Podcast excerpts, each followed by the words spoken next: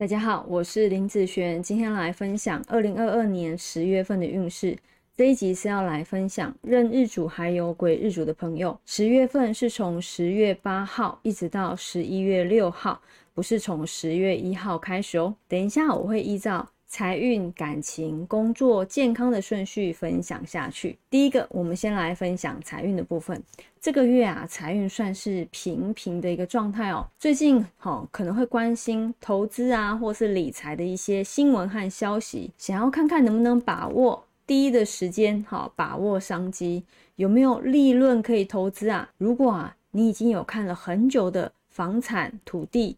甚至车子的部分，这个月是一个不错的机会哦。那在感情运方面来说呢，女生方面啊，这个月感情没有很好吼。有感情的朋友哦，要注意和对方说挑剔的话是很容易的，但是要修补两个人的感情是很难的。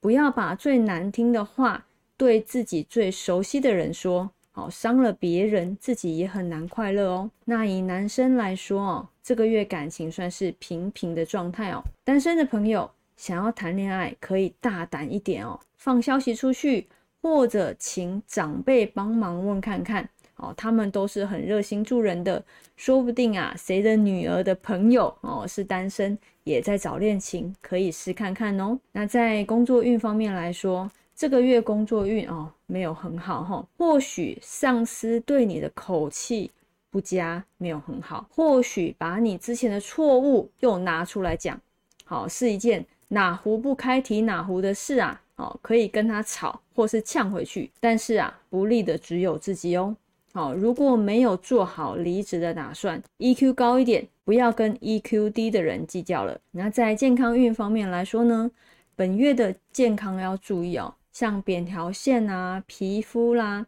过敏这方面的状况，多吃一些绿色蔬菜、果汁、豆浆、豆腐，哈，这些会有帮助哦。有时间也可以多去爬山、做伸展操、打坐，不止可以增加心智功能，还有增加幸运的功效。那这一集就分享到这边，我们下个月见，拜拜。